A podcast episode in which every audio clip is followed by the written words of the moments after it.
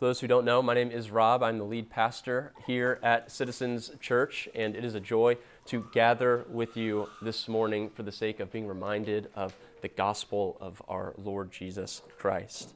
We are in Mark chapter 12, verses 13 through 17, so I'd encourage you to turn there. If you have a Bible, if, uh, if not, it's in your bulletin right there, so you can still follow along. And anyone who is familiar with children, knows that they are difficult to reason with.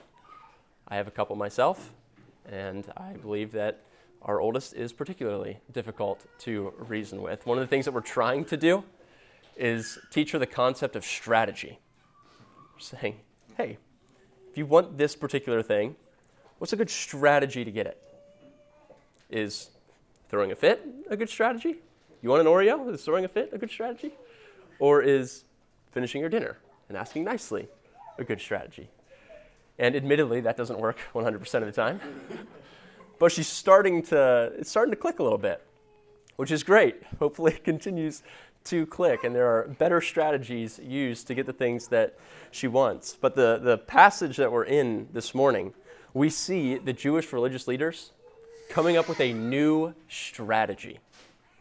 They've tried to come to Jesus before, they've tried to trap him in various ways, and now what we see is a new strategy being brought forth. And what we see is that it's the Jewish religious kingdom coming alongside the Jewish, or excuse me, the Roman political kingdom. Both the Jewish religious leaders and the Roman political leaders wanted to see Jesus' ministry cease, wanted to see it come to an end.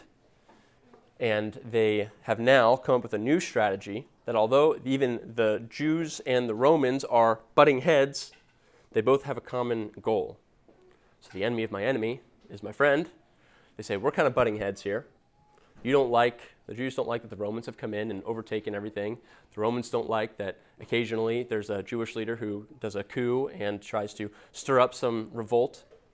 So they say, This guy, Jesus, not only does he have hundreds of followers, but he now has thousands of followers. We both want to see his ministry come to an end. So as we butt heads, let's put him in the middle and say, Where's your allegiance?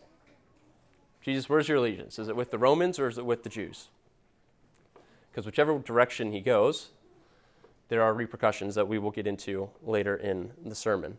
But this morning, so we set the trajectory for this sermon, talk about the question that they're asking Jesus Where is your allegiance? That question is asked of us every day, not just once, but hundreds of times throughout the day. Where is your allegiance? Now, Jesus, as we look at this passage, he knew where his was, and he made it very clear. And he's trying as well to make it very clear for his disciples. But I would submit to you that the only way we're going to answer that question faithfully in a consistent way the question of where's your allegiance? The only way we're going to consistently answer that faithfully is if we have a strong understanding of where our identity lies. So if we have a strong understanding of where our identity lies. So we said that we're in Mark. We're in Mark 12, chapter or chapter 12, verses 13 through 17. If you're flipping in your Bible, you'll find that Mark is in the New Testament. It's about three fourths of the way in your Bible. See Matthew, Mark, Luke, and John. Chapter 12, we're in verses 13 through 17. And what we've seen, as I mentioned earlier, is that the, the Pharisees have tried to tempt Jesus before. They've tried to trick him and trap him. We saw this particularly in Mark 10 when they asked him about marriage. When that question was going on, it's just the Pharisees. But now, in this passage, we see the Pharisees and the Herodians.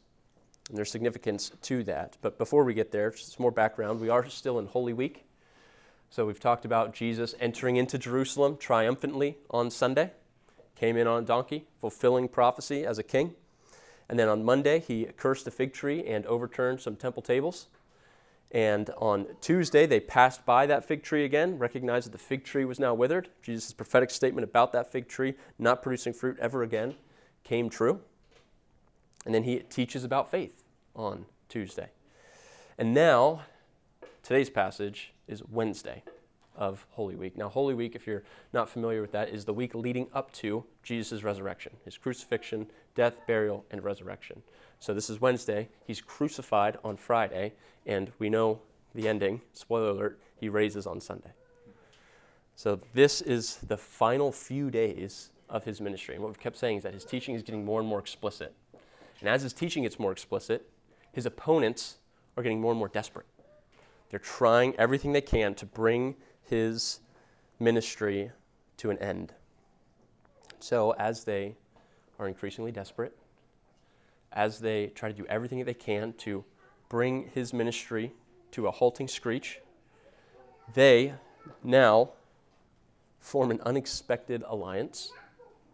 And then, as they form this unexpected alliance, there's also an unexpected answer provided to their question. You'll see that those are your two points in your bulletin. An unexpected alliance is formed, and an unexpected answer is provided. That's going to be the framework for the passage as we go through it. And so, as we head into that first one, let's pray, and then we'll get going. Father, thank you for the gift to be able to look at your word. We ask that by your Holy Spirit, you would make it clear to us what your word is saying. Use me to speak clearly. Holy Spirit, soften my heart, soften the hearts of those that are in this room to what your word says. Help us to answer the question faithfully of where our allegiance lies. Thank you, Jesus, for being faithful throughout. And now, as we come and proclaim your faithfulness, proclaim what you have done, we're grateful that we're not the only ones doing that. Lord, we think of Redemption Hill Church in Galloway, a new church plant younger than us. We ask for your blessing on them, that you would send them people, that you would provide them with fruit, and that ultimately that disciples would be made and you would be glorified in that. Lord, we thank you for Veritas Community Church downtown, Lord, in their faithfulness to proclaim the gospel. Lord, we are grateful for the work that you have done through them. We ask that you would continue to keep them faithful and continue to keep them proclaiming this good news and making an impact for the kingdom. Lead us in our time this morning. Use your word preached, use the song sung, use the Lord's Supper ultimately to point back to Christ and to magnify you. We ask this in Jesus' name. Amen. So, an unexpected alliance formed. We see this in verses 13 and 14. So, look in verse 13, right from the get go. And they sent. Who's they? So they sent. They sent these Pharisees and these Herodians. They is the Sanhedrin. So the Sanhedrin is the religious leaders of that day. There was a, a board, so to speak, of 70 religious leaders plus the high priests. So 71 total. And they are of a mixed group, but they send Pharisees and they send Herodians to Jesus. Now, the Pharisees, we've, we've covered this before, but just as a way of refresher, the Pharisees are religious leaders devoted to exact observance of the Mosaic law. They would make laws to prevent them from breaking other laws. So they tried to put buffers and buffers and buffers of laws to ensure they never broke the Mosaic law. So they were devoted to exact observance. And because they were devoted to exact observance of the Mosaic law, when the Roman when, the, when Rome comes in and takes over a territory and says it's okay if people are breaking the Mosaic law, the Pharisees are upset. They hate Rome. They are not on good terms with Rome, which makes it interesting because the Pharisees and the Herodians came together. So the Pharisees are religious leaders who are devoted to the Mosaic law. The Herodians are religious leaders who are devoted to their politics. They get their name from Herod, talked about Herod in Mark 6, how he was a ruler of a fourth of a kingdom. Only reason he was a ruler of that little fourth of a kingdom is because Rome allowed him to be. They took over and they said, so long as you do not try to subvert or usurp Roman rule, we'll allow you to, to keep your post. And so Herod says, okay, I can agree to those terms. And all of those who are devoted to the Herodian dynasty, they are saying, great, Rome's letting us, we're for Rome. So these Herodians are still religious leaders, but they're religious leaders who are driven primarily by their politics, primarily by their love for the Herodian dynasty. So the Pharisees and Herodians, they do not agree. They are not friends. However, they have a common enemy. So they're sent to Jesus. They're sent to lay a trap. So look in verse 14. We see this trap being laid. They came to him and said, Teacher, we know that you are true. We know that you do not care about anyone's opinion, for you are not swayed by appearances, but truly teach the way of God. Is it lawful to pay taxes to Caesar or not? Should we pay them or should we not? So this trap is laid, and the primary way that they laid this trap is by puffing Jesus up. They say, Hey, Jesus, we know you're true. He lists off four things. You are true. You don't care about anyone's opinion. It's not to say that he's not caring, it's just regardless of what someone's opinion is, he's going to continue to speak truth. You're not swayed by outward appearances. And further, you truly do teach the way of God. So they're puffing him up. Hey, you are, you are all this in a bag of chips, Jesus. You, of anyone, can answer this question we are wrestling with. So please do just, just help us come to an understanding of this tax question that we have. Now, they don't really believe these things about Jesus, otherwise, they wouldn't be trying to trap him, they would be listening to him. You don't say that hydration is necessary for life and then refuse to drink liquids. Okay, so as they puff Jesus up and say that he truly teaches the way of God and he is true and all of these wonderful things, they don't really believe it because they're trying to trap him. But ironically, even in them trying to trap him, it's funny that the sovereignty of God using their words here, they still speak truth. They're trying to trap Jesus, and so it's got to be tough for these Pharisees and these Herodians to say the things about Jesus that they're saying. Hey, Jesus, even though we're trying to stop you because we think you're wrong, you are true. You, you truly do teach the words of God. You're not swayed by anybody's opinion or their outward appearances. Had to be difficult for them to say that, but they are so against Jesus' ministry that they're willing to swallow that pill. Say, okay, let, let's say all these nice things because it'll ultimately serve our, our goal. It's a good strategy for us to get him to finish this ministry. And so they ask the question should we pay taxes to Caesar? And they ask it in such a way that it's yes or no. Should we or should we not? Now, if he says yes, you should pay taxes to Caesar, then all of his Jewish followers are going to be very upset with him because he looks like a traitor.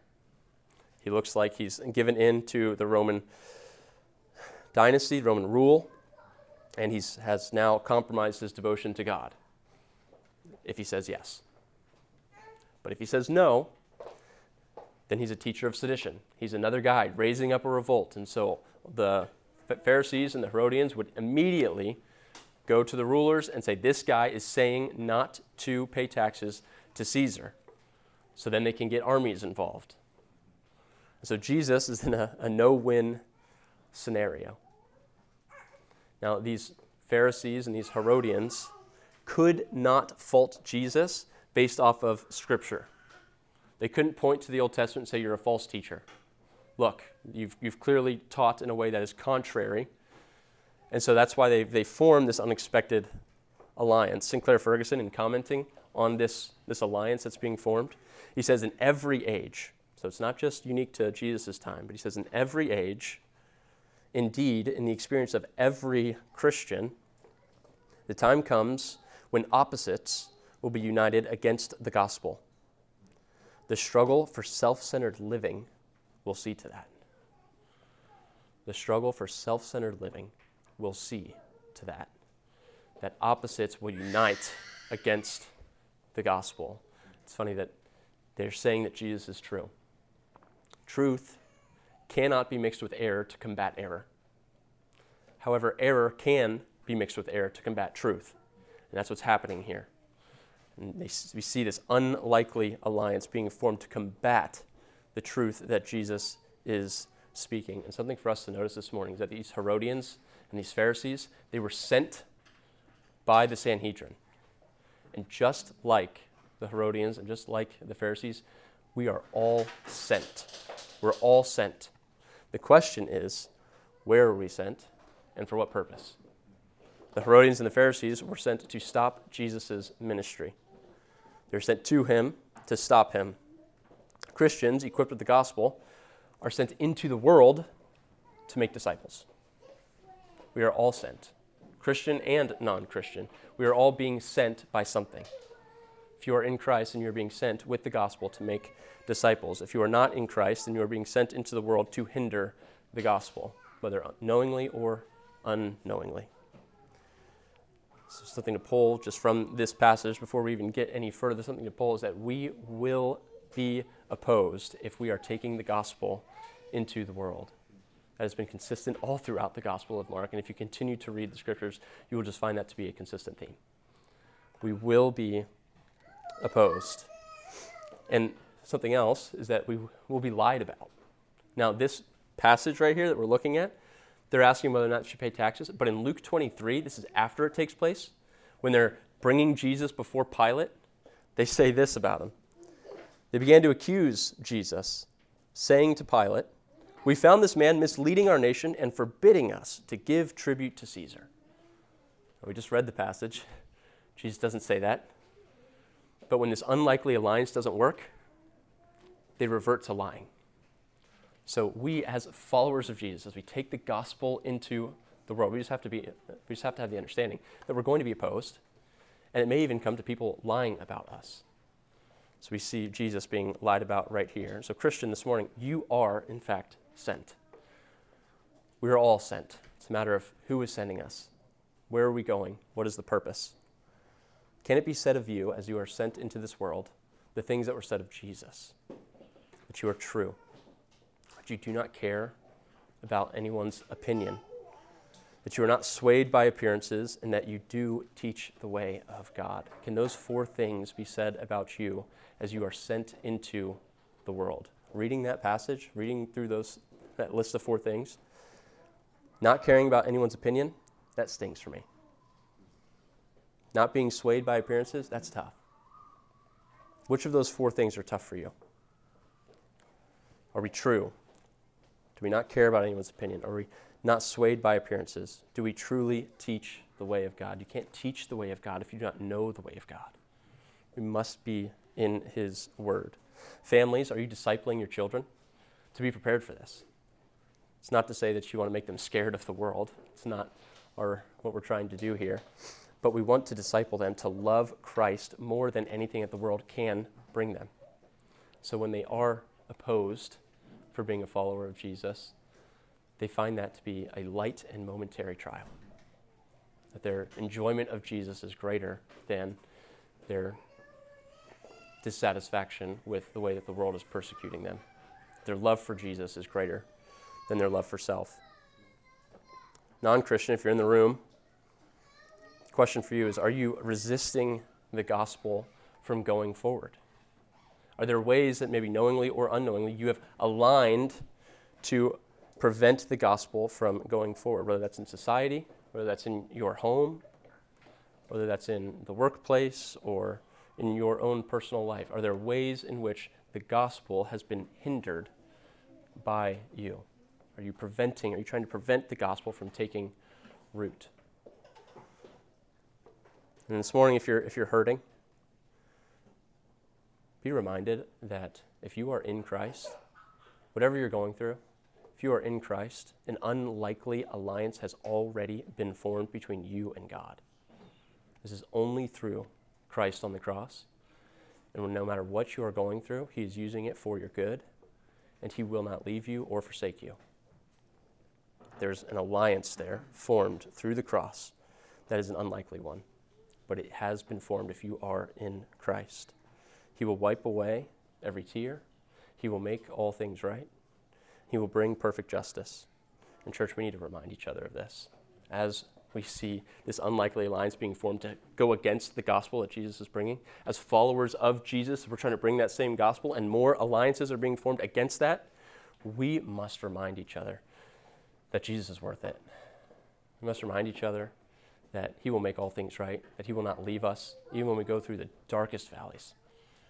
He will not forsake us. That's why we gather on Sundays to be reminded of this good news, because that is really good news that Jesus would never leave us nor forsake us, that He has restored us back to God. The theme that we're seeing throughout Mark is God restoring His wayward people. He has done that in Christ. So we meet with one another during the week, whether that be community groups or just coffee or breakfast, whatever it is. We need to remind each other. The gospel has to be something that we not only just affirm, but the very air that we breathe. How does the gospel speak into this particular situation, no matter what it is? So we've seen an unexpected alliance formed, and now, after they ask the question, Jesus provides them with an unexpected answer. Verse 15, we see very clearly that Jesus knows what is happening. He says, Why? He says, knowing their hypocrisy, why put me to the test? Jesus is aware of what's going on. He knows that they don't believe all the nice things that they just said about him. He knows their hypocrisy. They're saying one thing, but they're actually doing and believing another. He's aware of this. And so he says, Why put me to the test? He says, Bring me a denarius and let me look at it. Now, a denarius is a day's wage, and it's a Roman coin. So, any Jew using a Roman coin, it would be frowned on because it would be seen as an act of idolatry. So, when Jesus says, Bring me a denarius, you might, there's likely a crowd there, and probably say, Hey, who's got a denarius? You have denarius, denarius, denarius? You got? Eventually, someone has a denarius. They bring it to him. And he says, whose inscription is on it, whose likeness is on it. Now, the likeness and the inscription on the coin, something to know about a denarius is that the likeness on it had the image of Caesar. So there's an image of Caesar on this coin. But it's not just the image, not just the likeness that he's talking about. He's also talking about the inscription. That's what we see in the text in verse 16. They brought one, and he said to them, Whose likeness and inscription is this? So the likeness was a picture of Caesar on this little coin. Think of Jesus holding up this coin. Whose likeness is this? It's Caesar's. Everyone sees that. And the inscription. What about the inscription? Well, the scri- inscription said on one side of the coin, Tiberius Caesar, son of the divine Augustus. So you'd see a picture of Tiberius Caesar on the coin and say Tiberius Caesar, son of the divine Augustus. Then you turn the side around and it would say Pontiff Maximum, which means high priest. So Caesar was seen as son of the divine, and he was seen as the highest religious authority of the day. Now, Jesus, as he points out the image and he points out the, the inscription, he then provides an answer. So look in verse 17. It says, Jesus said to them, Render to Caesar the things that are Caesar's, and to God the things that are God's. Jesus gives them an unexpected answer here. He points out the coin, says, Whose likeness and inscription is this? It's very clear that it's Caesar's likeness and an inscription regarding Caesar.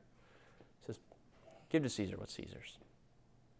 And it's not just the, the render to Caesar that which is Caesar's. He's making a, a political statement. He's saying, pay your taxes. It's like, this is, this is Caesar's.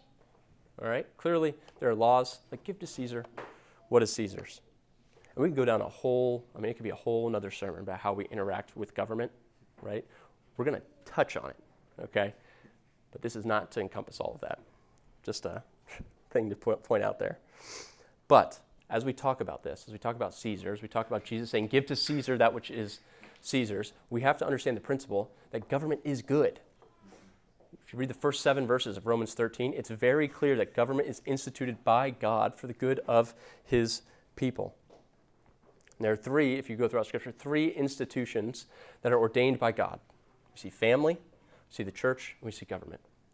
All three, all three spheres, are meant to bring glory to God, and He has designed ways in which they are to operate to do so.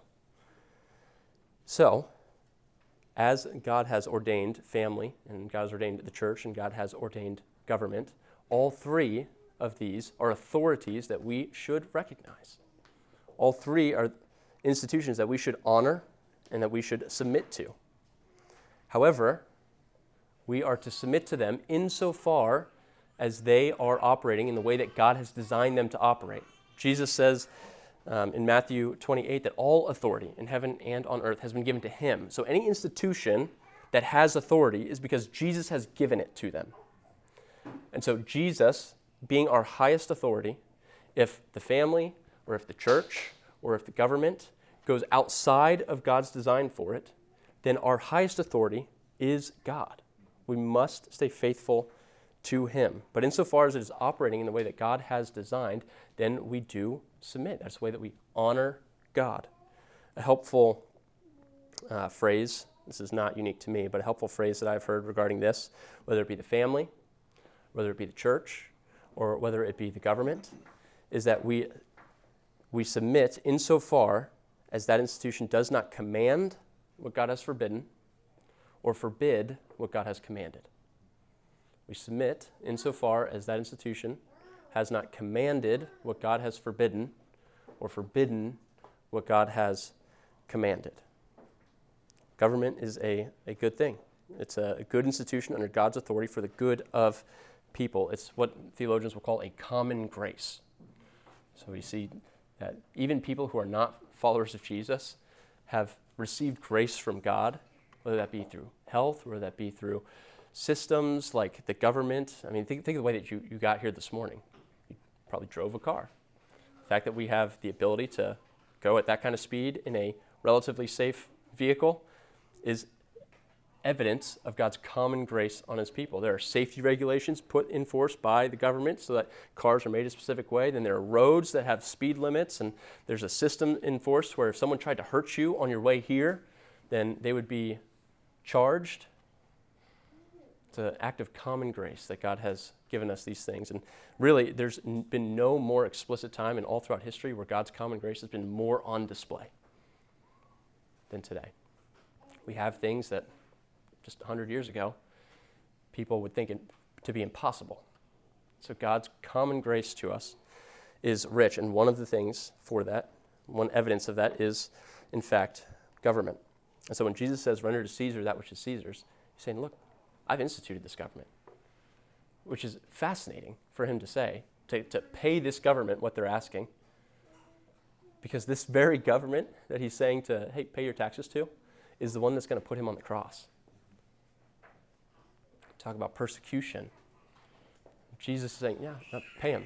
I know exactly what they're going to do to me here in a few days. And he says, pay your taxes. Doesn't say pay more than what you should. He says, pay your taxes. This government is instituted by God for the good of people.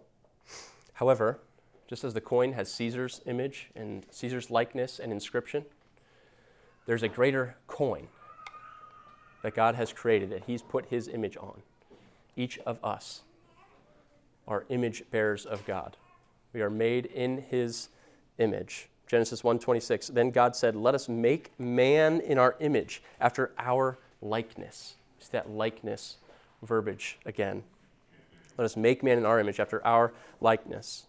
So we have God's likeness stamped on us. Then, when it comes to the inscription, if you read Romans 2, for sake of time, we're not going to go there, Romans 2, verses 14 through 15, you will see that God has written on our hearts his law. Those who are in Christ and those who are not in Christ, he has written his law on our hearts. And so we bear God's likeness and his inscription. And so when Jesus says, give to Caesar the things that are Caesar's, but give to God the things that are God's, Jesus says, government is something that I've instituted, pay your taxes. He says, but ultimately, your life, it does not belong to the government. Your life belongs to me. Your life belongs to God. God's image, God's likeness, God's inscription has been stamped on you. Jesus doesn't fall for the bait. He honors government while pointing to an, a greater authority every institution instituted by God is made to ultimately submit to his authority.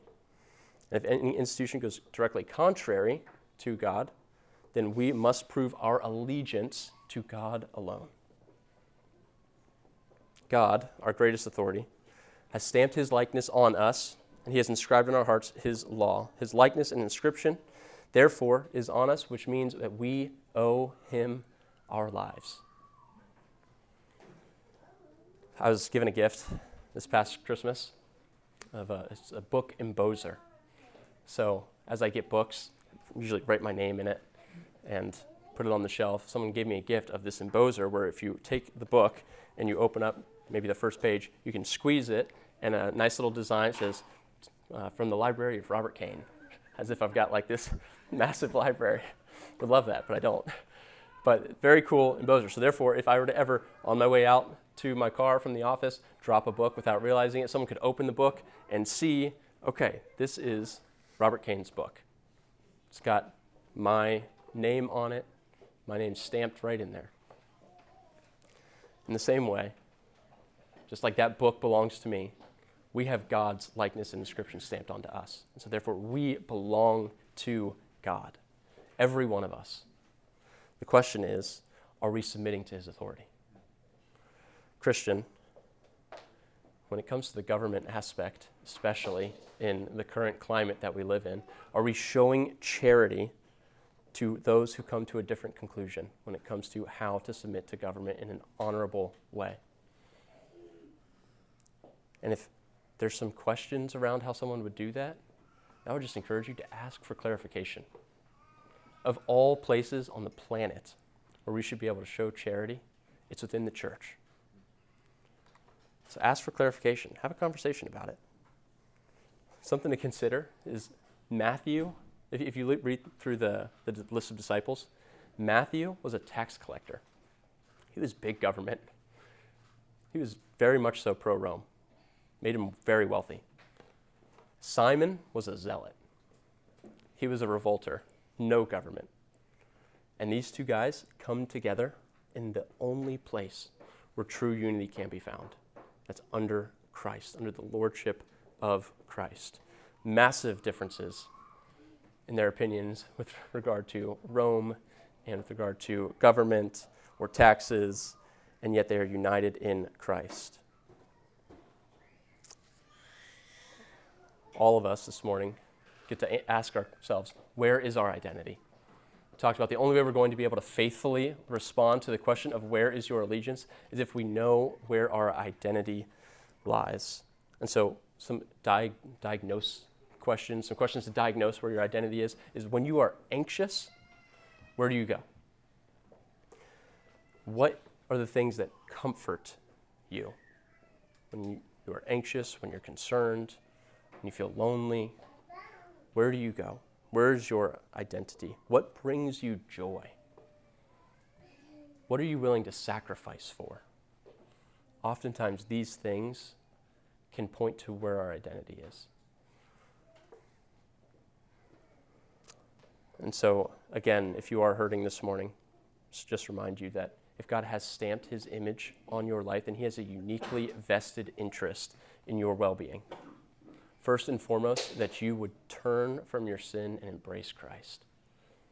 He sent him the exact image of his radiance so that he could show the great love that he has for you, so he could show the justice that is coming, so that you, even in your hurting, can turn from your sin and find rest in Christ.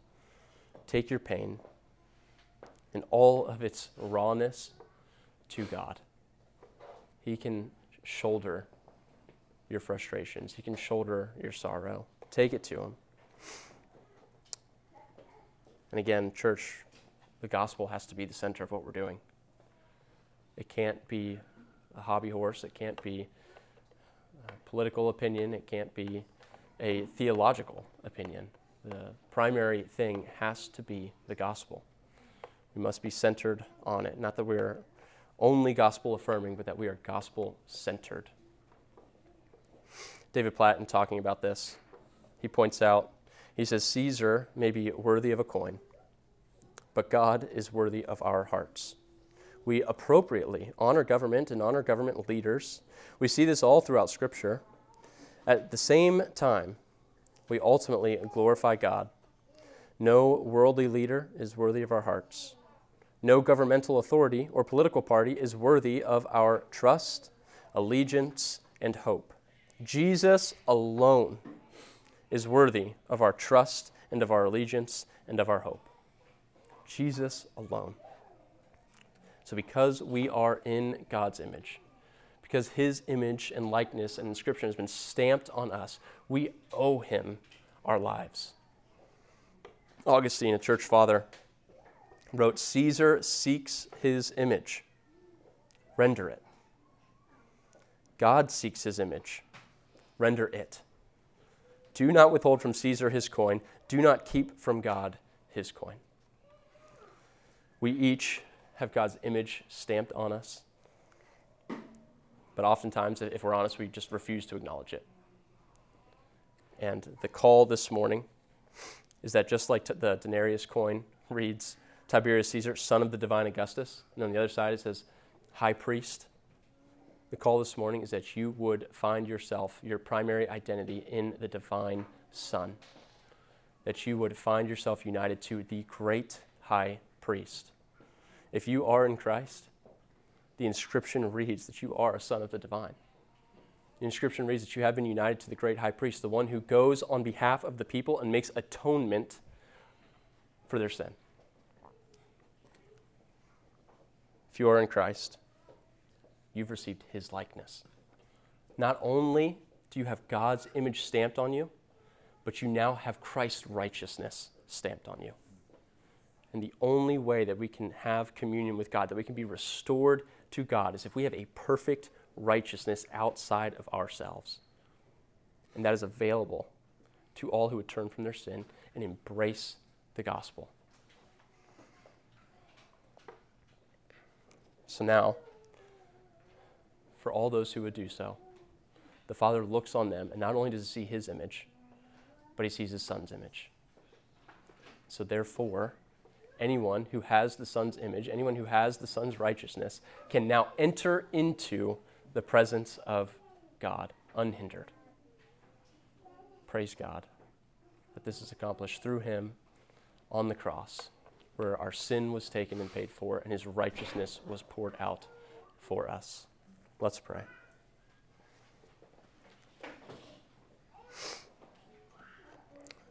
Father, we come before you, grateful that you have given us a great high priest, grateful that you have sent your divine Son.